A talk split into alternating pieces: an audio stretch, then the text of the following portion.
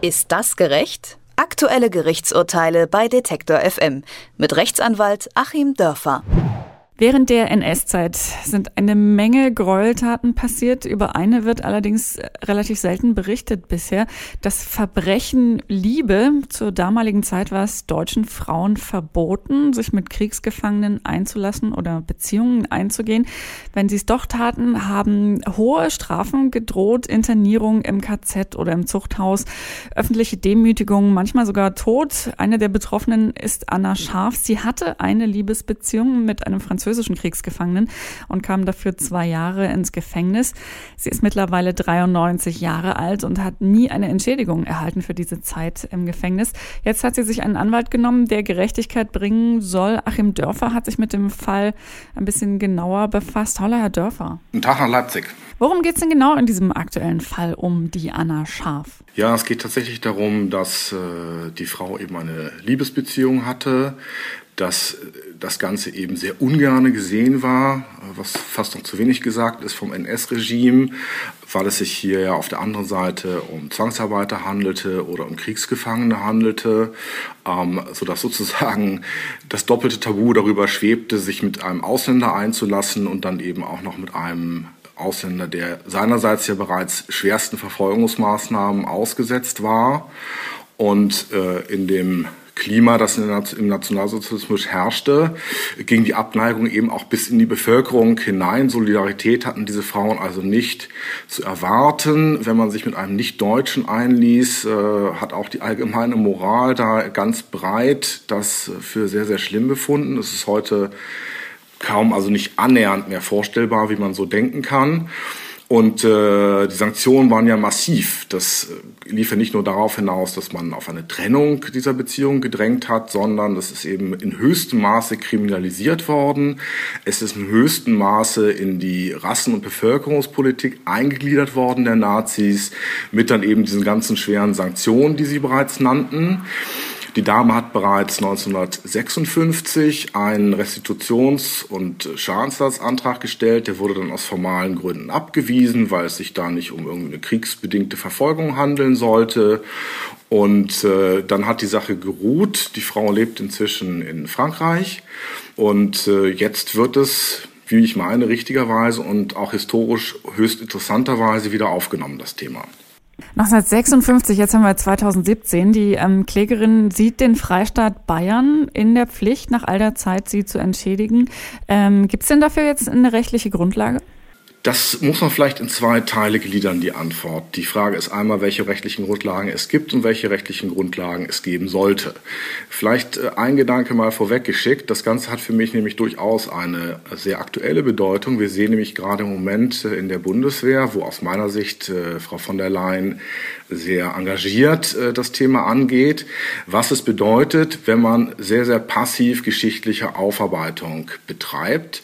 Dann hat man nämlich auch noch ähm, ja, 70 Jahre nach dem Kriegsende äh, ja, so Reste dieses damaligen Denkens. Man fragt sich, warum das über fast drei Generationen nicht ausgeräumt wurde. Es geht dann eben immer weiter und auch nach mehreren Generationen wird man wieder äh, konfrontiert mit nationalsozialistischem Gedankengut, mit auch der Befürchtung, dass daraus ein bestimmter Ungeist entsteht in der Bundeswehr. Es ist also eine ganz, ganz praktische Frage für unser heutiges Denken. Ich will da gar nicht Leitkultur sagen, weil ich den Begriff sehr ablehne, aber es ist eine ganz praktische Frage für unsere Identität hier, wie wir mit dem Thema umgehen, wie intensiv und wie proaktiv wir das Ganze aufarbeiten.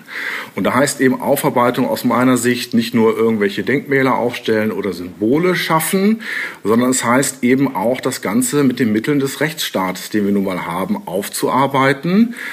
Und das heißt eben zum einen für mich auch politisch die Verantwortung erstmal zu übernehmen. Ich fände, es wäre da angebracht, dass es auch ein persönliches Treffen zwischen Repräsentanten des äh, Freistaates Bayern und den Betroffenen gibt. Man muss aber auch tatsächlich über Rehabilitation nachdenken. Aus meiner Sicht müssen unbedingt die damaligen Urteile aufgehoben werden. Das sollte die heutige Rechtslage hergeben. Oder die Rechtslage ist eben leicht zu schaffen. Wir sehen das jetzt bei der sehr guten und natürlich auch seit Generationen überfälligen Rehabilitation von verurteilten Homosexuellen aus dem früher geltenden Paragraph 175. Und sowas wünscht man sich auch für diesen Fall. Das kann ja nicht ernsthaft der Fall sein, dass wir sozusagen das immer noch so im Raume stehen lassen, dass eine Liebesbeziehung mit einem Franzosen äh, einer Deutschen KZ würdig ist.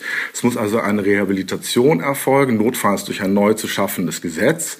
Und aus meiner Sicht muss auch eine Entschädigung erfolgen, denn es ist ja hier wirklich ein Leben auch verfuscht worden. Es ist eine ähm, Liebesbeziehung, die vielleicht in dem Zusammenhang unter normalen Umständen zu einer Ehe und zu Kindern geführt hätte. Diese ganze Lebensplanung ist zerstört worden.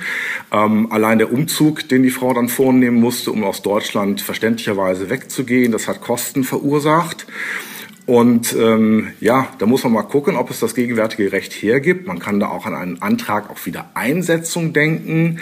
Man kann auch sagen, wir heben jetzt den damaligen äh, Bescheid von 1956 auf und setzen an dem Punkt wieder an. Und wenn es die gegenwärtige Rechtslage nicht hergibt, dann müssen eben auch da neue Gesetze geschaffen werden. Das kann man alles, wenn man das will, in einer Demokratie.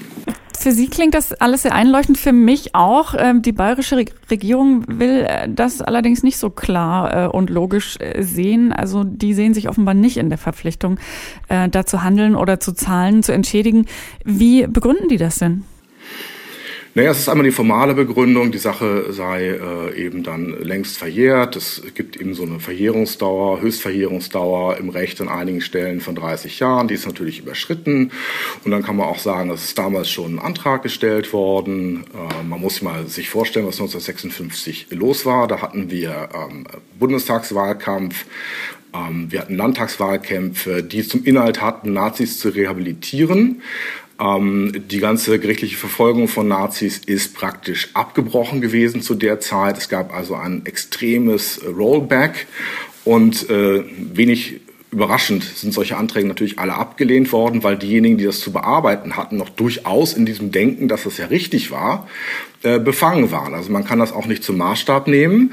Und die lange Zeitdauer insgesamt ist dann immer so ein Argument. Und äh, man muss ja auch bedenken, dass wir das auf der anderen Seite zum Beispiel der Türkei nicht durchgehen lassen. Es hat da ja einen Beschluss des Deutschen Bundestages gegeben, dass man sich da äh, einig ist, dass die Verbrechen an den Armeniern aufgearbeitet werden müssen, egal wie man diese Verbrechen jetzt einstuft. Und äh, auch da würde man, glaube ich, das sehr zurückweisen, wenn die Türkei sagen würde, es 100 Jahre her ist für uns erledigt, Thema durch. Aber genau mit diesem Argument versucht jetzt eben Bayern durchzukommen, versucht man eben auch zum Teil gegenüber den Hereros durchzukommen und das kann nicht sein. Wie schätzen Sie denn die Chancen ein, von Anna Scharf da Recht zu bekommen in diesem Fall? Sehr durchwachsen natürlich, sehr, sehr durchwachsen. Ähm, das Ganze hängt ab vom wirklich vom einzelnen Richter. Das wird hier eine sehr spektakuläre Einzelfallentscheidung dann auch sein, gerade weil man sich eben hier in einem ja, juristischen Bereich bewegt, der löchrig ist wie ein Schweizer Käse, wo eben keine geschlossene Rechtsprechung, keine eindeutigen Gesetze existieren. Man muss dann eben zum Teil auch mit übergesetzlichen Argumenten argumentieren. Das ist dem deutschen Recht nicht fremd, das so zu tun. Wir haben das auch schon in verfassungsrechtlichen Fällen gehabt. Ähm, wir haben das auch schon in anderen Fällen von äh, Vergangenheitsaufarbeitung gehabt, wenn zum Beispiel äh, Staatsanwaltschaften Mordverfahren eingestellt haben gegen Juden, die äh, KZ-Bewacher dann umgebracht haben nach dem Krieg. Da hat man auch damit argumentiert, eigentlich zu verfolgen, aus historischen Gründen aber nicht. Ähm, das heißt, wenn man das hier ganz formell macht und es keine neuen Gesetze gibt, wird sie verlieren wenn das Gericht sich dazu durchringt, das Ganze in einen historischen Kontext einzubetten und es historisch sauber zu würdigen und daraus eben dann auch juristische Schlüsse zu ziehen, dann hat sie durchaus eine Chance. Anna Scharf wurde während der NS-Zeit gedemütigt und äh, kam ins Zuchthaus, weil sie eine Beziehung hatte mit einem französischen Kriegsgefangenen. Heute will sie Gerechtigkeit und wir haben darüber mit Achim Dörfer gesprochen. Vielen herzlichen Dank. Ich danke Ihnen. Ist das gerecht? Aktuelle Gerichtsurteile bei Detektor FM mit Rechtsanwalt Achim Dörfer.